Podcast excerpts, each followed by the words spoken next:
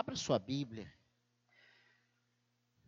no livro de Romanos, carta de Paulo aos Romanos, capítulo 13, verso 8. Depois eu vou pedir se o Guilherme pode trazer uma aguinha para mim, uma. Por favor.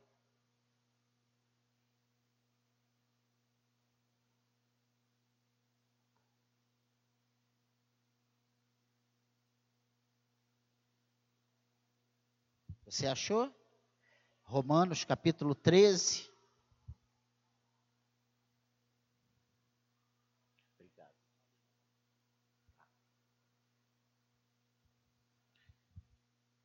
Olha o que diz aí. Não fiquem devendo nada a ninguém, exceto o amor de uns para com os outros. Pois quem ama o próximo cumpre a lei. Pois estes mandamentos, pois, pois estes mandamentos, não cometa adultério, não mate, não furte, não cobice, e qualquer outro mandamento que houver, todos se resumem nesta palavra: ame o seu próximo como você ama a si mesmo. O amor não pratica o mal contra o próximo. Portanto, o cumprimento da lei é o amor. E digo isso a vocês que conhecem o, o tempo. Já é hora de despertarem do sono, porque a nossa salvação está agora mais perto do que quando no princípio cremos. Vai alta noite e o dia vem chegando. Deixemos, pois, as obras das trevas e revistamo-nos das armas da luz Vivamos dignamente, como em pleno dia, não em orgias e bebedeiras, não em imoralidades e libertinagem, não em discórdias e ciúmes, mas revistam-se do Senhor Jesus Cristo e não façam nada que venham a satisfazer os desejos da carne. Amém? Uma pergunta como título para essa, essa breve meditação dessa noite. O que representa a minha vida? E nós precisamos dessa resposta. Desde o Daniel até o Guilherme, todos nós aqui precisamos ter essa resposta. O que representa a minha vida? Talvez uma das maiores razões para vivermos muitas vezes displicentes é porque nós não entendemos o que representa a minha vida diante de Deus, diante dos irmãos, diante da família, diante do mundo lá fora, sabe? Para nós mesmos. A religiosidade pode nos levar a viver uma vida de temor aos eventos que não podemos explicar claramente e que por uma questão natural nos aguardam ao final desta vida. Jesus fala aqui uma coisa, Paulo fala aqui, né? Que nós devemos trabalhar enquanto é tempo. Digo isso a vocês que conhecem o tempo, já é hora de despertarem do sono, porque a nossa salvação está agora mais perto do que quando no princípio cremos. A nossa vida não pode ser pautada no medo do que desconhecemos. O cristão é chamado a viver em paz e a viver por causa do amor. E isso fará toda a diferença em nossa curta existência. Eu tenho falado e cheguei a comentar com algumas pessoas que quatro vezes, em pouco tempo, eu fui chamado a atenção a ouvir falar sobre o amor. Às vezes a gente acha que ama, né? Às vezes a gente acha que está tudo certo. Às vezes a gente acha que está tudo bem. Às vezes a gente acha que a gente está caminhando em nuvens. Nós estamos assim com o Senhor. Mas por que essas advertências? Por que essas chamadas? E glória a Deus quando a palavra de Deus chama a nossa atenção. Glória a Deus. Maldito o dia que a palavra eh, não nos chamar mais atenção, a gente não for mais constrangido com a pregação, a pregação não, não, a carapuça não entrar na gente. Eu acredito, eu vejo isso como uma grande desgraça. Porque enquanto a palavra do Senhor tiver, sabe, nos corrigindo, nos edificando, nos consolando, nos confortando, nós estamos no caminho certo. É isso, pastor, mas é, às vezes precisamos ser repreendidos. E a Bíblia diz que o Senhor corrige os filhos que ama. Mas o que representa a minha vida? Como temos gasto nossa vida nesse mundo?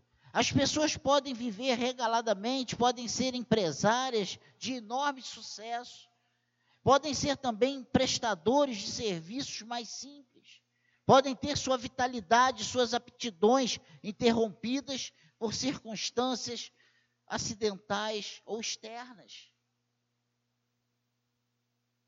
O que será que nos dá vigor para dizermos com todas as letras que precisamos viver de maneira digna de Deus, que nos chamou para o seu reino e glória, hein?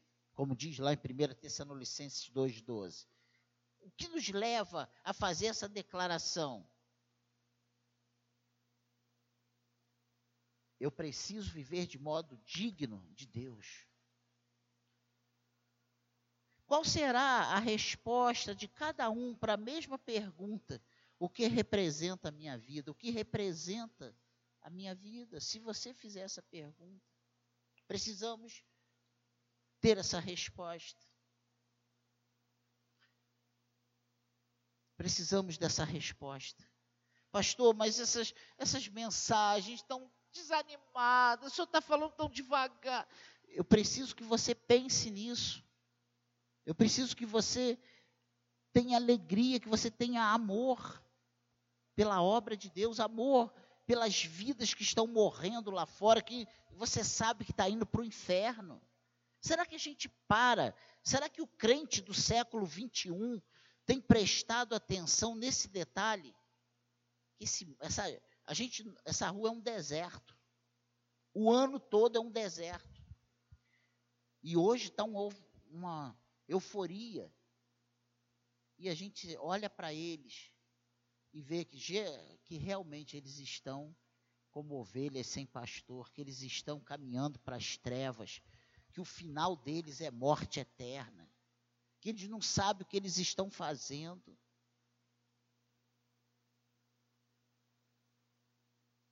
O que representa a minha vida? Como temos gasto nossa vida nesse mundo? São perguntas que precisam ter resposta. E olha, eu tenho sido eu tenho sido esbofeteado. Porque Deus, Ele chama a gente, mas Ele não quer que a gente faça o que a gente quer. Nós não fomos chamados para fazer o que a gente quer, nós fomos chamados para fazer o que Ele quer.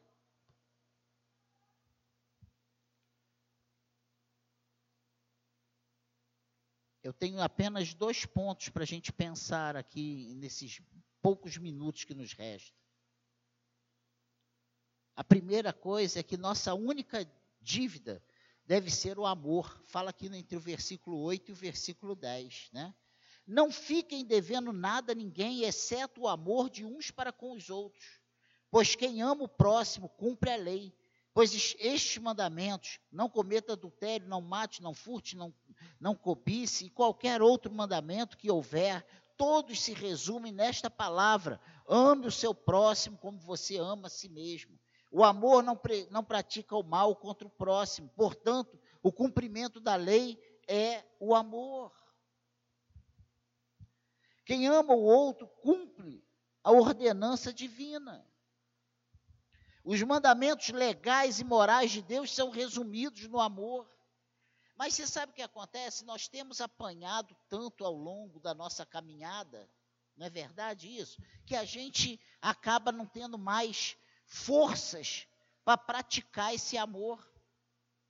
Ou a gente não quer, porque a gente, quando a gente ama, a gente acaba sofrendo. E a Bíblia mesmo diz que o amor tudo sofre, né? 1 Coríntios diz que o amor tudo espera, né? Ele não cobiça, ele não busca os próprios interesses. E aí você consegue entender que parece que isso aqui é uma coisa muito fácil. Ah, é só.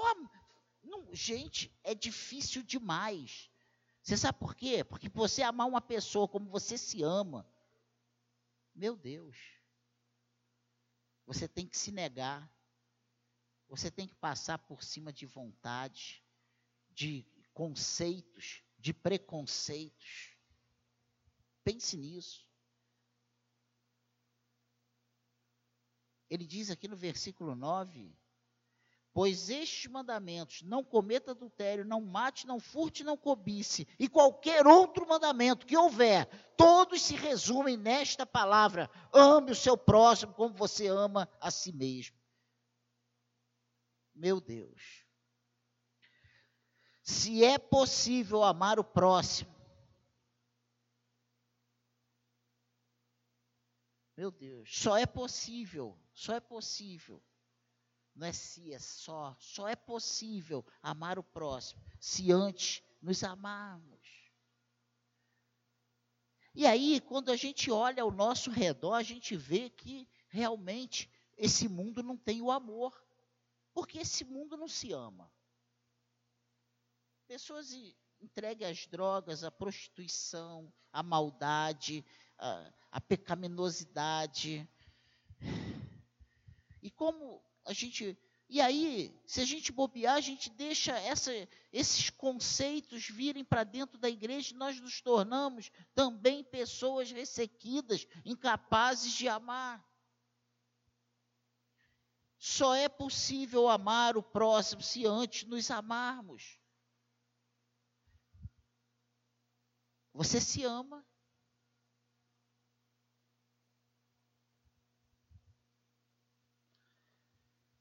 Do amor não procede nada mal contra o outro, só coisas boas. Quantas vezes, né?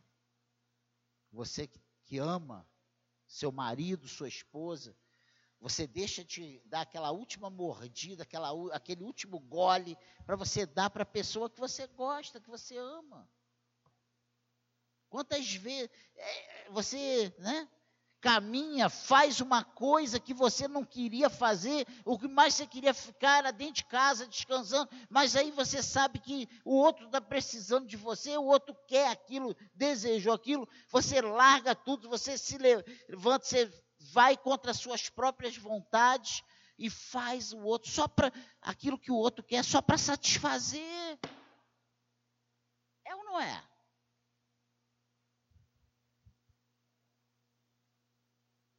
E no reino de Deus? O Senhor pede que nós façamos a mesma coisa. E aí eu olho para mim, eu olho para dentro de mim, eu vejo que nós, que eu estou, né? E acaba que eu vejo que nós estamos longe de fazermos isso na, na íntegra. A gente às vezes faz com um, com dois, mas o Senhor não manda fazer isso com alguns. É amar o próximo. Quem é o seu próximo? Você tem amado seus pais? E eu apanho toda hora.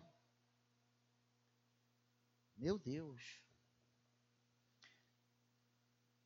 A minha vida deve representar amar a Deus, a mim e aos outros. Olha o que diz Marcos capítulo 12. Vamos lá nessa leitura de Marcos capítulo 12. Acorda aí. Tu que dormes, desperta, Jesus está voltando. Ah, Marcos 12, 30. Olha o que, que diz aí.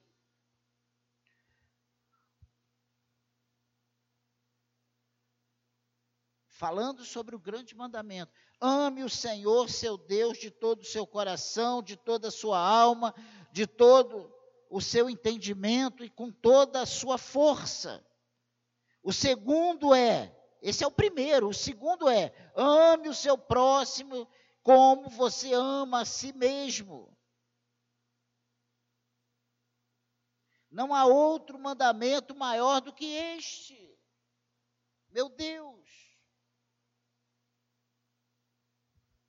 Quantas vezes nós dizemos que amamos a Deus, mas a gente não quer amar o nosso irmão. E às vezes a gente quer amar, mas é difícil amar o nosso irmão, porque toda vez que você faz um gesto de amor, você leva uma bufetada. Toda vez que você faz um gesto de amor, você leva uma pisada. É verdade isso ou não é, gente? É verdade. Então, a palavra de hoje diz que a, primeira, que a única coisa que nós devemos, devemos dever a alguém é o amor. A única dívida deve ser o amor. E a segunda coisa para irmos para casa é que precisamos compreender nossos dias. E ele diz aqui no 11 do 12: e digo isso a vocês que conhecem o tempo, já é hora de despertarem do sono, porque a nossa salvação está agora mais perto do que quando no princípio cremos. Vai alta noite e o dia vem chegando, deixemos, pois, as obras das trevas e revistamo-nos das armas da luz. Meu Deus, chegou o tempo de acordarmos em nossa vida espiritual e material. Não passe os seus dias dormindo. Não, não durma. E eu não estou falando desse sono que a gente sente porque andou o dia inteiro carregando peso. Não. Eu estou falando daquele sono, sabe? De ver a, a coisa, os dias passando e a gente inerte, sem sem produzir o que o Senhor espera, porque o Senhor espera que nós venhamos a produzir para Ele, para o seu reino. Agora falta menos que antes e nós somos advertidos disso. Olha, está faltando agora menos tempo do que quando nós cremos. Eu tenho 30 anos que eu criei. E hoje faltam menos, menos tempo.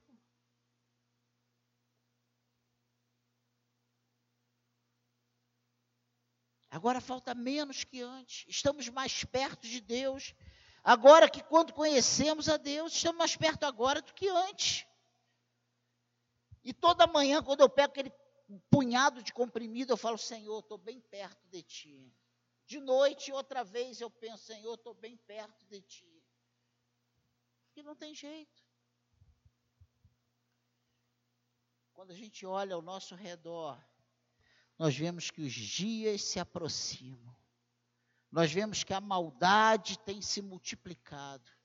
Nós vemos que a, a corrupção, que a malignidade, a pecaminosidade, ela está, sabe, cada vez com mais raízes, com mais forças, abrangendo mais, invadindo famílias inteiras, cidades inteiras, estados inteiros. A noite, a noite é essa vida curta e difícil que nós vivemos. Ela está por um fio. E diz isso no versículo 12. Vai alta a noite e o dia vem chegando, nosso tempo está acabando. Quando eu olho para mim mesmo, gente, eu vou fazer 60 anos.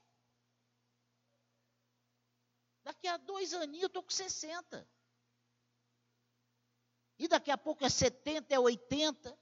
E o Fontes, que não está aqui hoje, né? Está tá aproveitando a primeira viagem pós-trombose. Ele diz que ele disse que só ia ficar velho aos 80, né? Mas é a nossa. E a gente vai ficando limitado. Eu, a gente vai se sentindo limitado. Mesmo embora quando nós olhemos para nós e olhamos para essa geração, sabe? Nós vemos que nós ainda temos muito caldo para dar, né? Não é verdade? É verdade. ela, a noite está por um fio, a noite está acabando, o dia está raiando. O que nós temos feito? O que nós temos feito? O que representa a sua vida? Você, e olha, irmãos, a gente precisa acordar para essa realidade. O que Deus confiou para nós fazermos. E eu não digo só aqui dentro dessas quatro paredes, lá fora, profissionalmente, na família, na rua. A gente acha que a gente só vai ser usado por Deus aqui. Mas se você for ver ao longo da história, o evangelho, o, o, o evangelho de Cristo, ele tem influenciado diretamente na sociedade por um todo. Revolução Industrial e uma série delas. Ah, o Apartheid nos Estados Unidos e tantos teve a influência do Espírito de Deus, teve a influência da igreja. Nós achamos que nós estamos nesse mundo apenas, sabe, para ficar aqui, cantar. Não, a minha obra é tocar, é cantar, é, é, entregar um envelope, é dar uma comida. Não, a obra de Deus, isso aí é serviço para o culto na casa de Deus. Mas a obra de Deus é, vai muito além disso. A obra de Deus é a gente crer que Jesus Cristo é o Filho de Deus, que ele veio e morreu na cruz e ele pagou um preço de sangue pelas nossas vidas. É isso que nós precisamos. Isso é a obra de Deus. É crer naquele que Deus enviou para salvar as nossas vidas. Essa é a obra de Deus.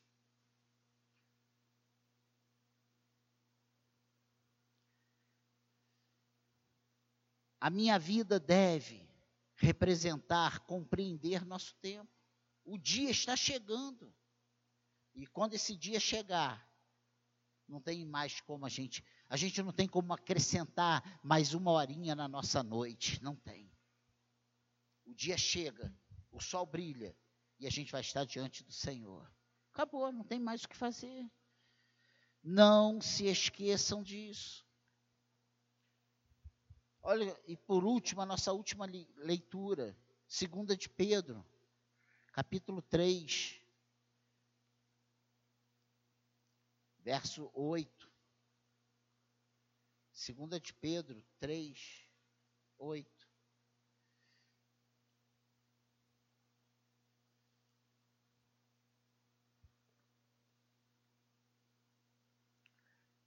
Mas Há uma coisa, amados, que vocês não devem esquecer: que para o Senhor um dia é como mil anos, e mil anos como um dia.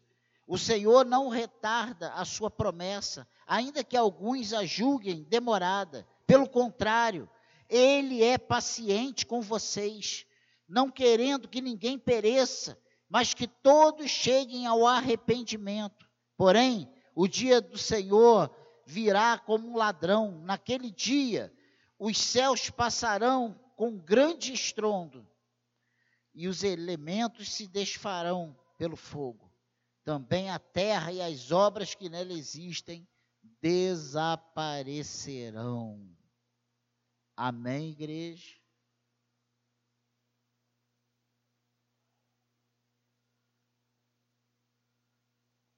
Que Deus nos ajude. Que Deus tenha misericórdia de nós.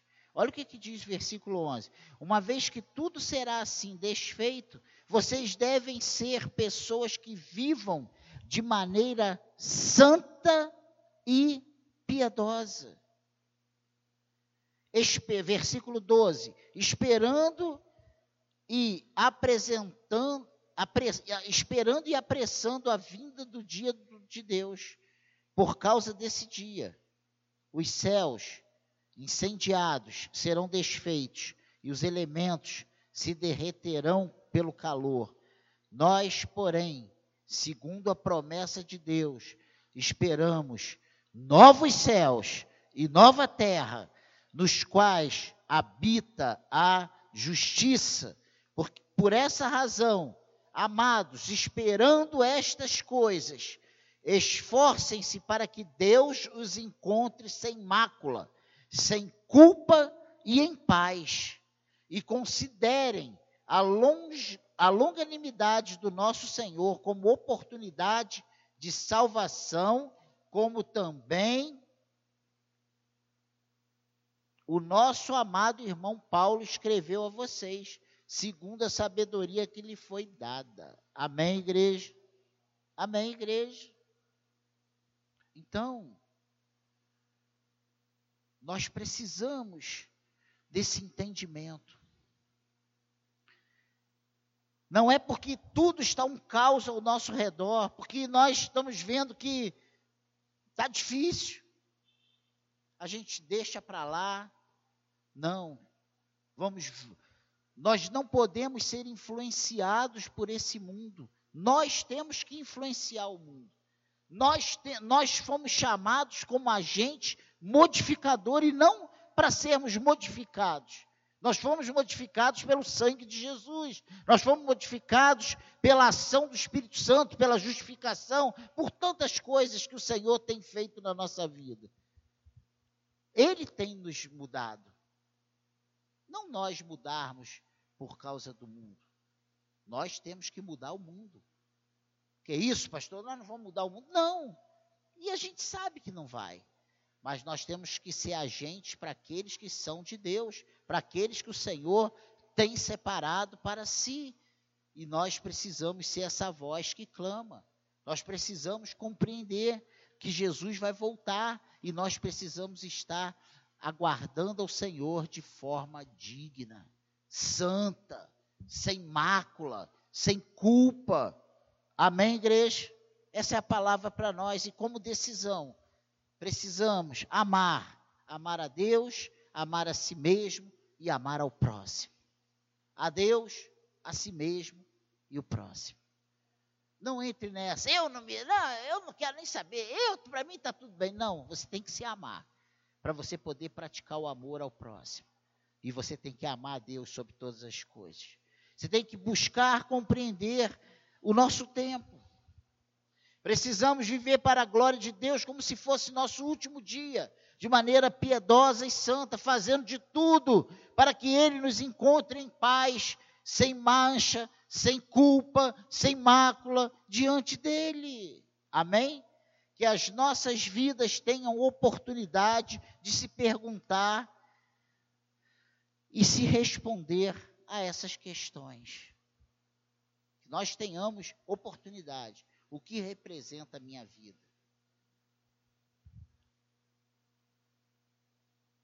O que representa? Como temos gasto nossa vida nesse mundo? A gente tem gasto nossa vida nesse mundo com tantos aborrecimentos, com tantas coisas lícitas,